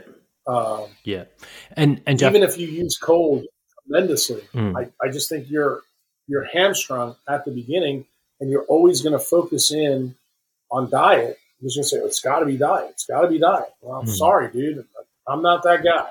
Yeah, and and I wanted I want to really step this out for the physicians who are um and and those who are really thinking from a metabolic and uh, you know kind of insulin resistance point of view. So we, we we've eaten and and let's continue on this thread. We've say hypothetically we're eating the bananas out of season in the lower latitude it's creating this dissonance within the mitochondria. It's reducing the uh, efficiency of of the mitochondrial function. It's Im- impairing the environmental signal that is being sent to the thalamus about um, the coherence of the individual to the solar um, point of the year. And what is fill in that little bit between that development of mitochondrial um, impaired function and full blown diabetes, um, insulin resistance, and, and, and, and leptin resistance. Because what I'm feeling is that the development of insulin and leptin resistance and then full blown diabetes is simply a manifestation of metabolic dysfunction on a subcellular level. I mean, I, I think diabetes is 100% tied to the light in our environment.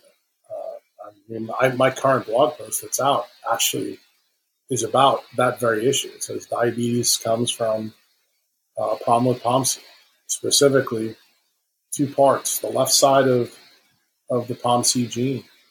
And once you understand that, doesn't mean that it can't be exacerbated by other things. That's absolutely the case.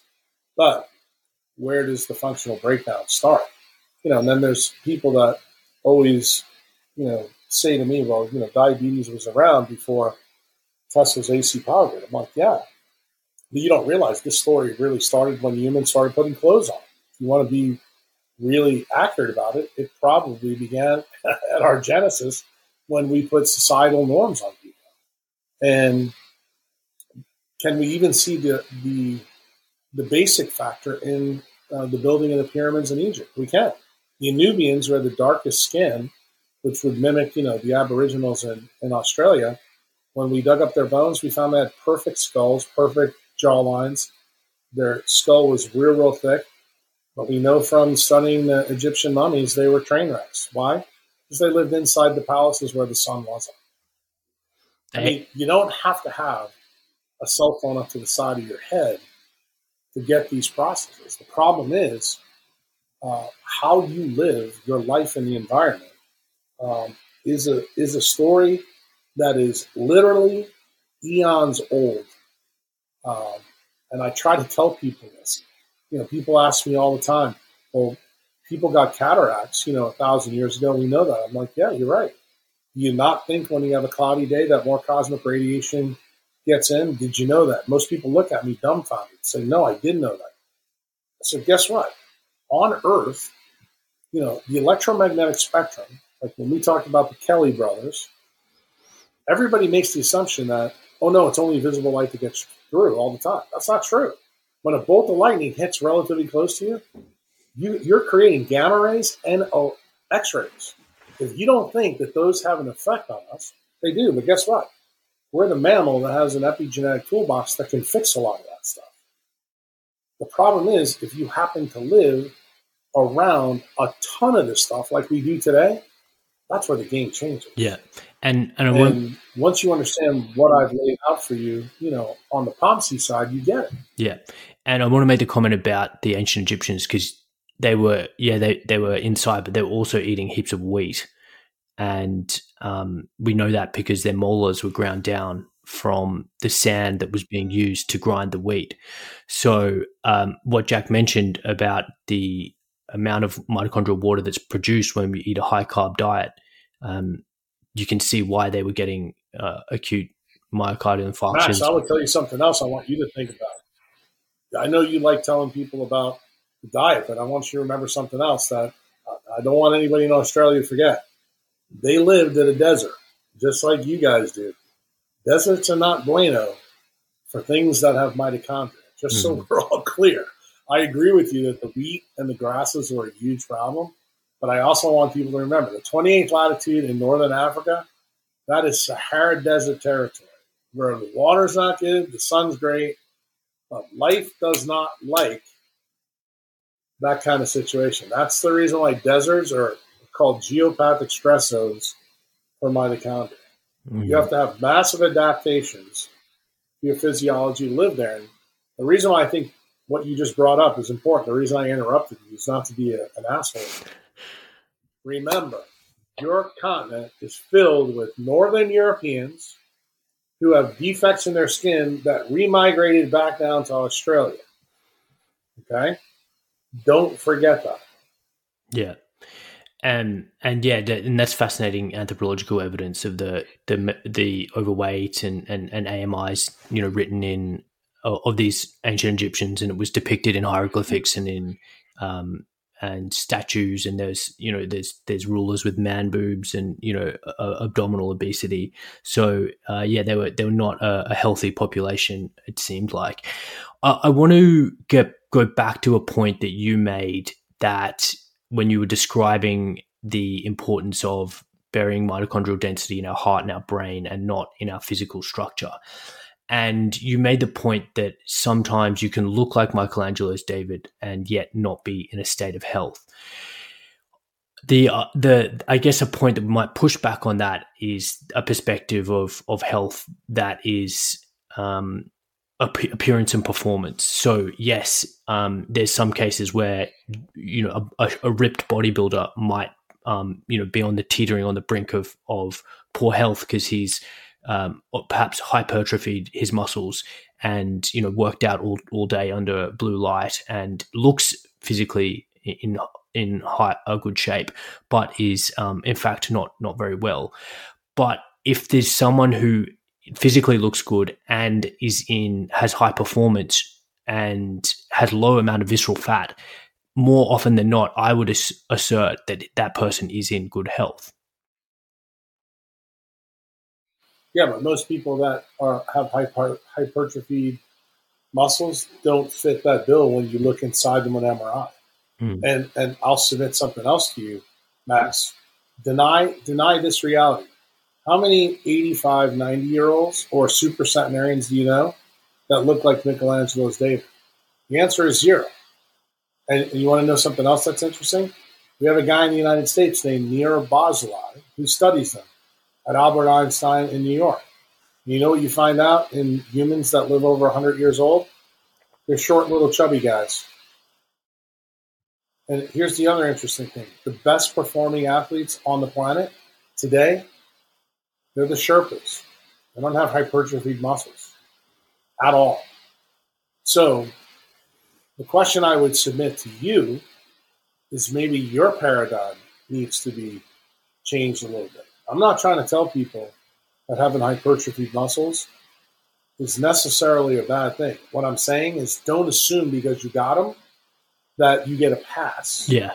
Yeah. In fact, the data the data shows something more dastardly that people that do have hypertrophied muscles tend not to live long at all. Yeah. And there's a reason for that. This is the reason why I get into um, kind of pissing contests with guys like Peter Attia, because he believes, he's telling people that if you hypertrophy your muscles, it's the best way for you to deal with insulin and glucose. And I've already told you in the first three hours, I totally disagree with that. And the problem is, no one is taking into account really how this totally works. It's not your muscles that are the sum for the glucose. Your mitochondria are the sum. And it turns out your mitochondria all over your body are built to do it. And the Sherpas, I mean, remember what I told you about gorillas and chimps? This is really, really important for you to hear. The humans on this planet right now that are the strongest pound for pound are the Sherpas. They can lift normally three to four times their body weight. Now, if you go listen to Peter Attia, he'll tell you if you can just double your body weight, you're a rock star. These guys are three or four times, and go look at them. They're five foot four, five foot six, tan, and they don't have big muscles. And they eat sticks of butter. As they go up the Himalaya mountains carrying all the Northern Europeans' gear. So when I give you the best performing athletes, then I give you the longest living humans, and neither one of them fit your model. Then guess what, Max? It's incumbent upon you of telling me why I'm wrong. Yeah. Yeah, and look, I, I, don't, I don't, I agree completely that it's not an optimal health strategy to go to the gym and, and get jacked um, and have non-functional muscle. My opinion is that performance and agility and ability to use that muscle functionally is is the key. The interesting thing that um, I think we might both agree on is that the presence of visceral fat on MRI is going to be a predictor of of poor health. Um, and I mean, absolutely, and and or if, redox. Yeah, and if you've got no question, if you've got visceral fat, um, that and and I've talked about this with Dr. Sean O'Mara. If you could check out that podcast, that is the single thing that you need to be doing the most about in order to improve your your longevity. And perhaps the hundred year old New York man that you just mentioned, uh, Jack, um, who was a little bit chubby, I I would wager that that patient that person has subcutaneous fat depots and not visceral fat depots. Correct. Absolutely correct. Yeah. There's no no doubt about it. So, but you have to also realize the question everybody needs to ask is why why are we getting the deposition of visceral fat versus subcutaneous fat? And guess what? When you parse that out, guess what answer you're going to find? Is a melanin problem. Actually, in the pathways that we talked about um, in the first three hours. And it turns out because of our environment, the way it's changed, that specific pathway. I can actually tell you who's going to have fatty liver by looking on their eyes. There's a somatotopic organization on their eyes that will predict visceral fat. And I can always tell you where it's going to be. It's always going to be right around the macula. It's going to look like a machine gun. Took it out. So, and mm. most interesting thing about this people, they're, they're also have a 1.7 to 2.7 higher risk of cognitive decline and neurodegeneration? That answer is right there. It's a melanin problem. Mm-hmm. The um, so so yeah, we can we can agree that again that the visceral fat is a problem, and and we look at certain um, genetic groups, say subcontinental, um, South Asian, Indian, um, East Asian, they're predilection to putting down visceral versus subcutaneous fat seems to be much increased. And they can have very a normal body mass index, but have a large depot of visceral fat and be floridly type 2 diabetic, diabetic and insulin resistant. So are you uh, making, are you suggesting that in those patients particularly have more pronounced dysfunction of the leptin melanocortin pathway than um, perhaps a Northern European who is absolutely and what, what factor? The same thing is true. The mm. same thing is true in. Uh, well, the same thing is true in, in the um, in the uh, what do you call it? the Eskimos in, in Alaska. Is that Uh, because we've- they're we've in a in a more changes. inappropriate light environment for their biology than the, the Northern European? Correct. Oh, that- that makes I a- mean, that's what's happening to the Aboriginal. That makes The a lot of sense. That like that that that, that makes a lot of just- sense. And not only that, but also the Aboriginals that are in Australia, they're completely their environment has been completely changed by the use of technology. And the funny thing is, they don't they don't have to look that bad, but if you look in their eyes, it's incredible. I've asked doctors in Australia. I said, how many times do you see somebody who's got fatty liver, diabetes, you know, who is drug addicted or alcoholic? Do you actually look in their eyes to actually see the correlation between skinny and fat diabetics. And Max, I'm telling you this as a doctor. My current blog actually lays out why certain people get, you know, what I like to call United States type 2 diabetics were fat, and then the skinny diabetics that show up on the subcontinent of India since Facebook and Google have moved their places there. There's a reason that we're seeing this. And, and this is the crazy part the fastest group of diabetics growing on this planet is actually in India. It's not in the United States and it's not in Australia. And there's a reason for that. And they're different. They're very different than what we've seen in the past. And it's our job as physicians to point this out to other physicians because the problem I have is that when someone sees somebody with non alcoholic fatty liver disease, they automatically assume these people eating too many carbohydrates. Um, um, and you know drinking too much alcohol and all the other things that go with it they haven't actually thought about the physics. And I, I always ask them have you looked in their eyes yet? Have you actually done an mri of their brain? Have you seen any changes there? And they're like no why would i do that when you know i think this is a liver problem? I said well what innervates the liver? The vagus nerve. I said where's the vagus nerve come from you know? Comes from the floor of the fourth ventricle, right where that CSF is. You know what's interesting about the floor of the fourth ventricle, Max? Has no blood brain barrier. Oh, remember? We're back to that water story. What else is interesting about that? Well, what connects the third ventricle to the fourth ventricle? It turns out the third, the third ventricle and the and the aqueduct ileus are actually diencephalic derivatives. Oh, they're supposed to be loaded with POMC. Oh, really? Can you see that effect? See, the, the point I'm trying to make here, this is what you just brought out, is a beautiful thing. This is the Dunning Kruger effect for modern central biology. What you don't know, if it turns out to be the most important part of the equation, you keep blaming the wrong things and all the other things that the Aboriginals have. The same thing that's true with the Eskimos in Alaska. They they are afflicted by low dopamine behaviors and problems. That is a POMC issue. And the problem is we haven't done a good enough job in centralized medicine to realize that we create dopamine from melanin. I mean, it's it, it's beyond me how people have not put two and two together.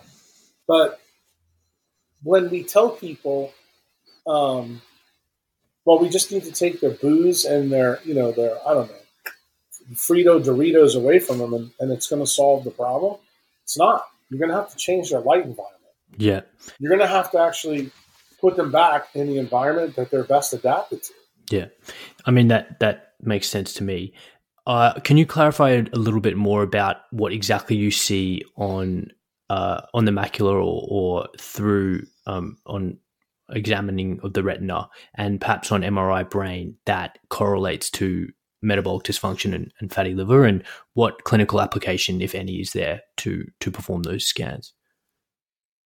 You're going to see white matter changes uh, along the, the pathway of the inner retina, uh, the area of the retina around the macula, uh, things that affect the hypothalamus, and then into um, things called the medial longitudinal fasciculus, down into the nucleus accumbens, uh, the locus ceruleus. All these places will have white matter changes present. And people always get when you do MRIs, radiologists are really classic about, oh, these white matter changes and they're tied to hypertension. Uh, no, they're not. that, that's what the convention is, but it lays out a path clearly for me that shows this is where these patients are losing melanin throughout their entire neural system.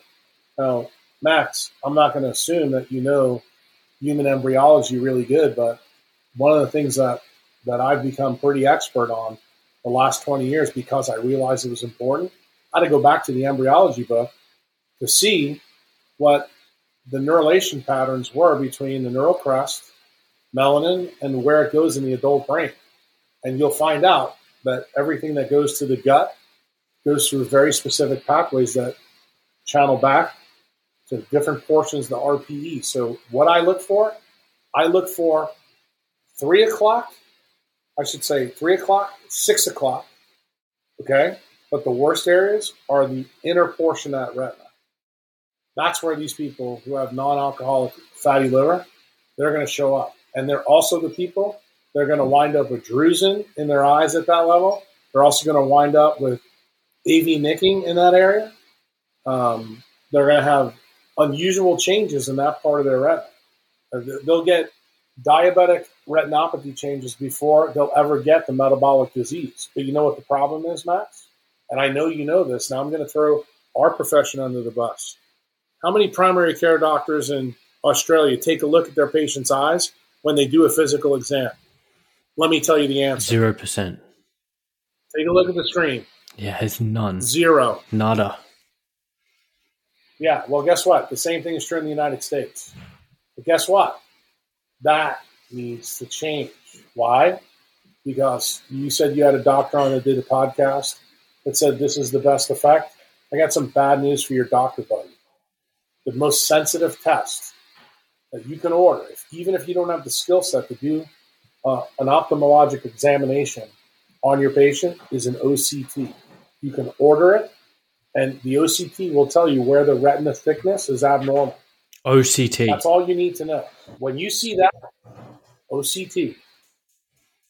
So it's amazing. Ionizing it's radiation. A test that is readily available in most imaging centers anywhere in the United States. The people who tend to use it tend to be retina specialists. Um, doctors, um, primary care doctors, should pay attention to the bigger factors. What, what's the first? What's the first effect of a low dopamine brain? You know what it is, Max? It's myopia. Anybody who has myopia or is a high myope, you know by definition has a problem. Anybody who has a history of a cataract, by definition, has a problem. Anybody who's got the beginnings of any retinal diseases like AMD, by definition, has a melanin problem. Now, the interesting thing is when you take this information and go back to your own practice, you're going to say, well, when I document the patient wears glasses, do you ask them, do you have presbyopia or myopia? In fact, you should get on the phone after this podcast and talk to your local ophthalmologist and say, how many people do you diagnose with presbyopia versus myopia? You know what you're going to find? It's a hundred to one. You know why? Because everybody uses this Devices. right here, Max. The device, yeah, yeah, right in front of their face. Yeah. And what does that do to the globe? When the dopamine level drops, the first thing that happens, the globe becomes oblong. It's no longer circular. What do you think that does to all the optics in the eye? Distorts. What did I tell you in the first three hours? When you change the optics, you change everything. Yeah. And I know it's hard to believe. It, I'm asking you to suspend your belief on what you were told, but I promise you, you are going to be stunned when you look. And you're going to find out that different levels of POMC are in different parts of the retina. There's certain parts of the retina that don't have POMC at all. Guess where you're going to find that? Where Warburg metabolism is. But guess where you're going to find the most POMC? Where you have the biggest oxygen consumption in the body. Most people don't even know there's parts of the retina that use an FiO2 of 80%. Wow. it turns out those are the same places where those aboriginals get visceral fat. So guess what? There is nothing, nothing of the paradoxes for chronic diseases that I have shared with you now. Let's see how much time it is. We're now going on almost our seventh hour. Every single thing comes back to that first podcast. So light and water are back to this. Remember what I told you about melanin? Best charge separator to create electrons in the world. Do not forget that basic fact. Yeah. Because when you have non alcoholic liver disease, you can't create enough electrons in your liver. Mm. And um, the the point that you make about low dopamine state and causing the globe distortion in its its physical structure and therefore a refractory area error and requiring glasses i mean that that feeds into that makes sense to me and it feeds back into that question that i asked you at the end of the first podcast which is the observation that so many young people these days uh, are requiring glasses, and and frequently that um, observation is accompanied with you know premature balding decades before their fathers. So again, it's not a genetic thing; it's an environment environmental cause. Well, think, I want you to think about this, Max. You you live in a, a neck of the woods, you know, close to Asia, and I know you probably know this better than the doctors in the United States do. There's a syndrome in Asia called the celibacy syndrome most uh, Asian kids are myopes. You know, 96% of Asian children are myopes. Uh, there's something called the celibacy syndrome that comes. So immediately, you use an Australian doctor who just got you know infected by Dr. Kruse should go. Okay, now I get it. If you become myopic, it's much more likely you're going to lose POMC hypothalamic neurons that control GnRH, control the sex steroid hormones. Yeah. And what did I just tell you? That things with POMC happen faster than we all think. Well, I'm telling you that kids that normally would, you know, families would be keeping their daughters away from 15 and 20 year old men, they don't have to worry about that anymore because Samsung has made sure that they put the phones in front of their face. Yeah. It's not just the hair fall. These effects are everywhere you look. The problem is you have to be a good doctor to take what you now know, this new information, and go, wow, this explains this too. Yeah. Yeah. And I know it's hard for you to believe, but I want to take you back to something that we said maybe we can end on this because I'm going to have to go back to the hospital. They're texting me now. Yeah. But I want to take you back to something that we said that'll put a nice bow on this. I want you to think about non alcoholic fatty liver disease the same way we talked about the difference between human babies and chimps. Remember, I told you that we have sub-Q fat underneath our skin to regenerate our brain, right? As we grow. What if I was to tell you that the reason why we have fatty liver is because our liver is being destroyed thermodynamically by not having melanin in the right part of our eye and our brain, and the body is storing fat in that liver so that it can be turned back into water to regenerate electrons to rebuild your liver. I know Max is a smart guy. He knows that the one organ in the gut that has the most regenerative potential is the liver, right? We can cut a lobe out of the liver and you won't miss that at all. Correct? Correct. So instead of thinking about non alcoholic fatty liver disease the way your last podcast told you, how about if I told you that's where all the stem cells to rebuild the liver are located?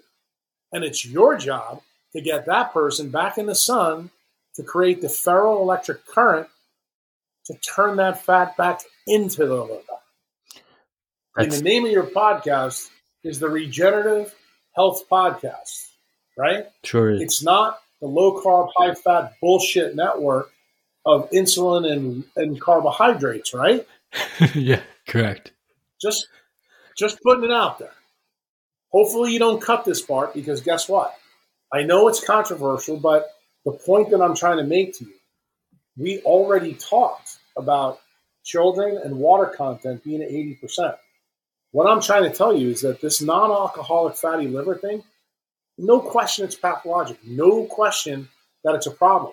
But I want to tell you that the same physics that's in the immature brain and the sub-Q fat exists in the sick liver and the fat in the liver.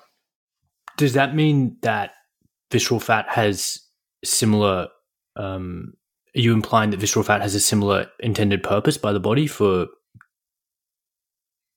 Yes, the body is trying to reserve time.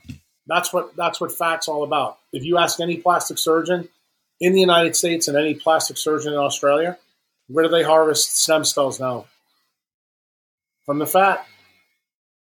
See, again, fat has a bad connotation. Now I want you to think, Max, what I just said to you before about Nir Barzilai and the guys that live to be over 100 years old. They're short, little, dumpy creatures. Maybe, maybe, just maybe, the way Max and the way Jack learned what we learned needs to be questioned. Just maybe. Yeah. That's all I'm saying to you. No, and and I appreciate it. I, I told you, I want you to think about these things. Yeah, it's um, you know, it's so much to think about, and I'm I'm gonna have to go away and and, and do a lot of thinking. Um, before we finish, can you just tie a bow on that the CT, the retinal CT scanning, and just ex- explain what exactly, how would we interpret that, and how could we justify dosing our patients with ionizing radiation for the diagnostic or prognostic value that it would offer? You're you're not gonna you're not gonna be able to do this until you get training to do it. But if you sit down with your retinal specialist, you can do it. I did it. I just went out and bought a book about OCT and what it meant. And uh, what I found out is that the first sign of childhood obesity is a thickened choroid. I also then found out that uh, the first sign of non alcoholic fatty liver disease is a thickened choroid. And I found out the reason why.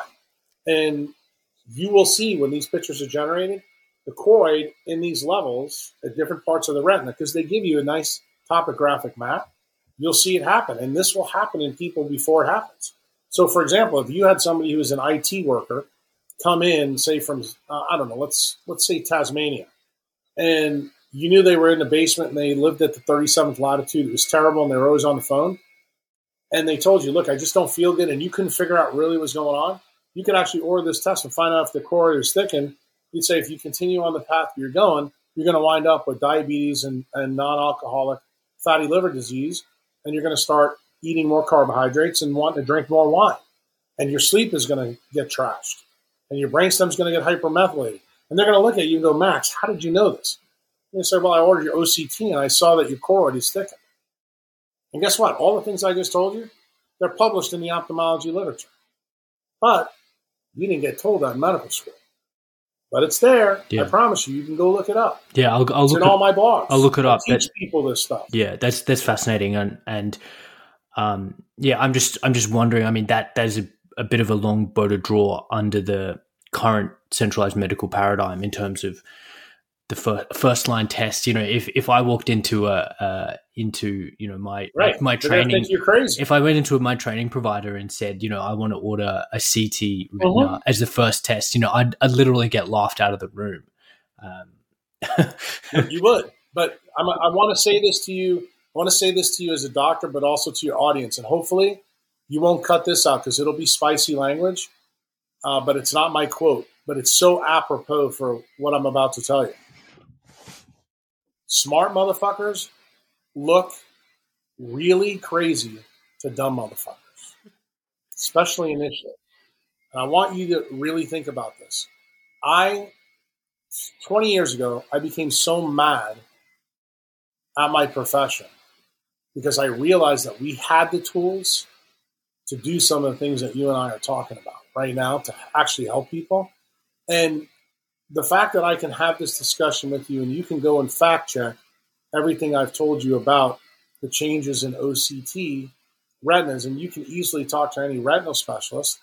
They can actually teach you how to read the OCT. They can actually send you to the school that they get sent to because most of them don't learn it in their residency. It's something that is an add-on module that ophthalmologists who decide to specialize in retina surgery pick up. So that means if Max is interested in it, Max can go do the same level of training. No, you're not going to do it for the surgeries, but why are you doing it?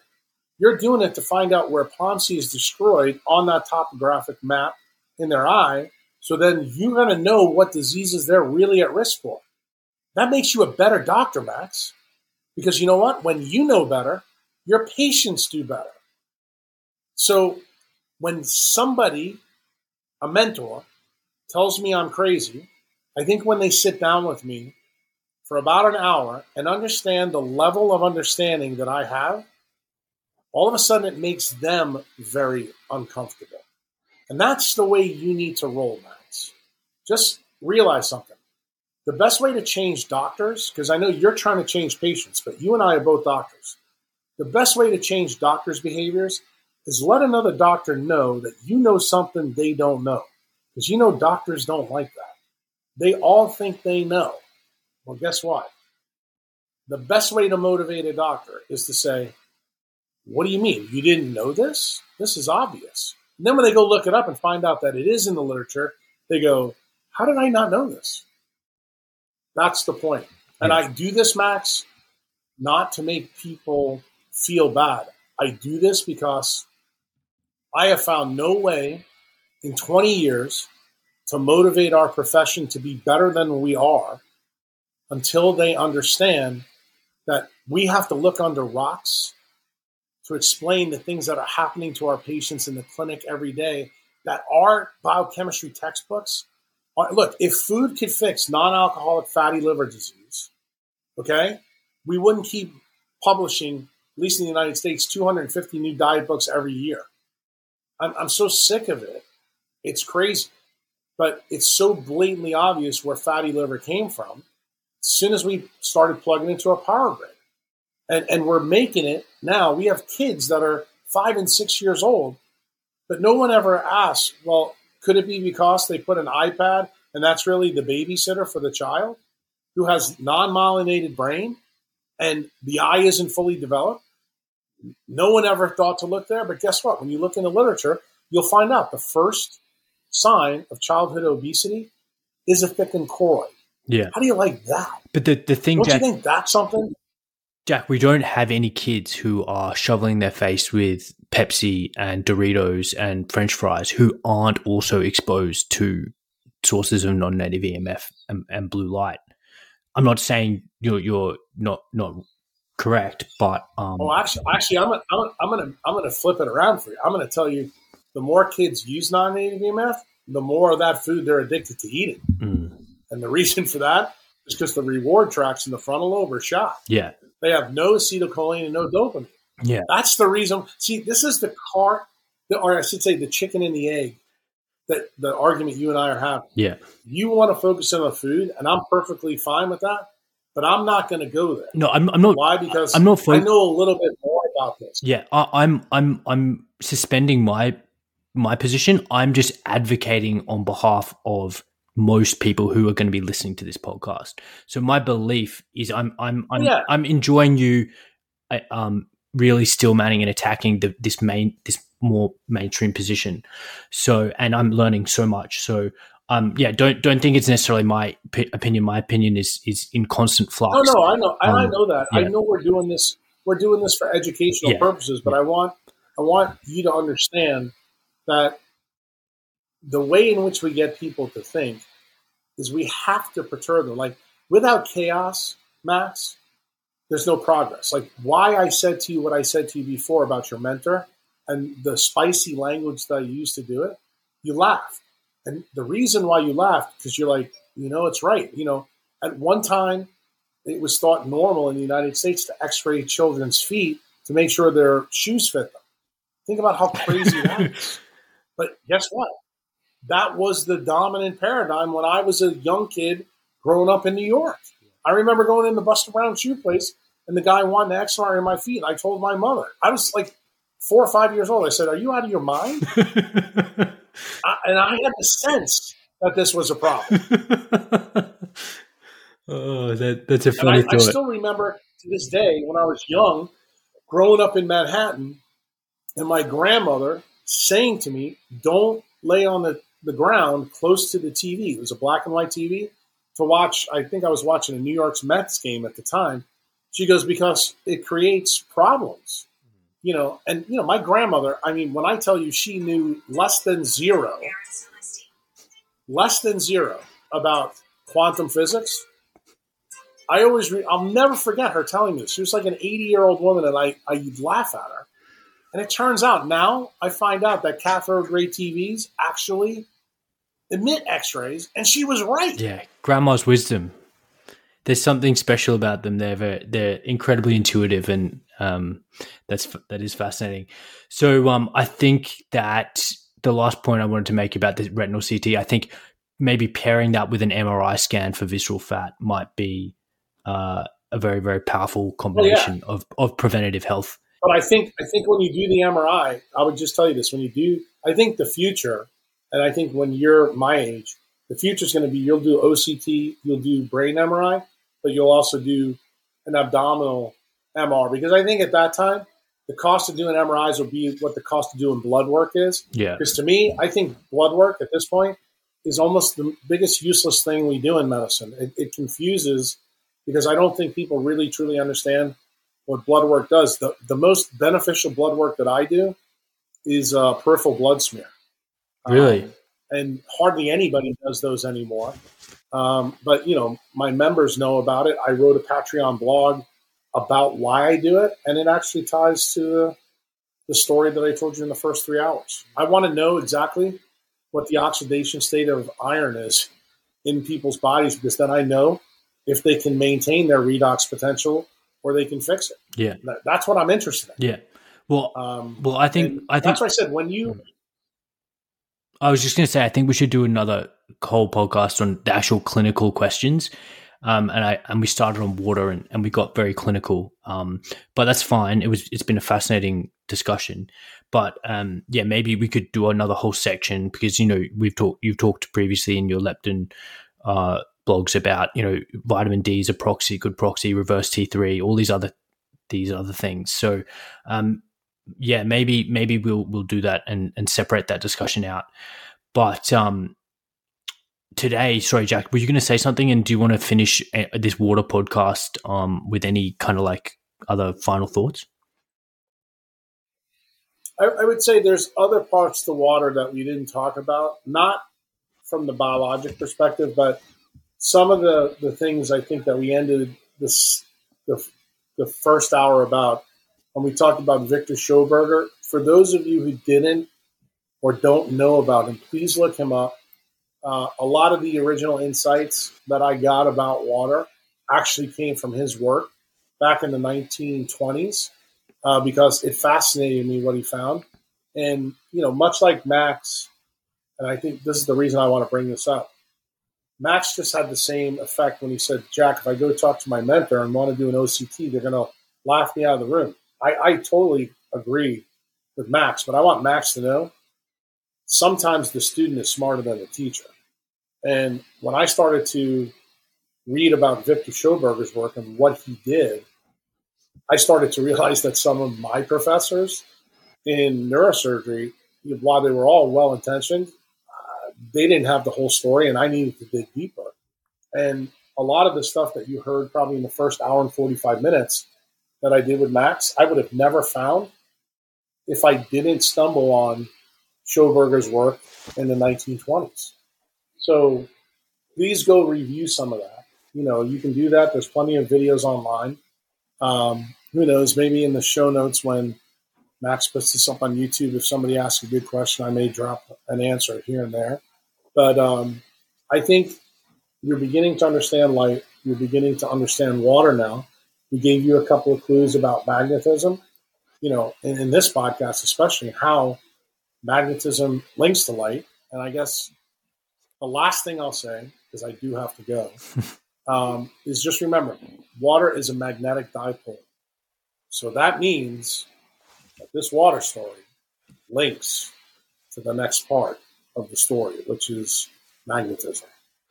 Fantastic. Well, with that that little teaser, we'll uh, end this discussion. So, thanks, Jack, again for uh, engrossing two hours, and uh, looking forward to to talking again uh, when we continue the, the story. So, talk soon. All right. Take care, Max.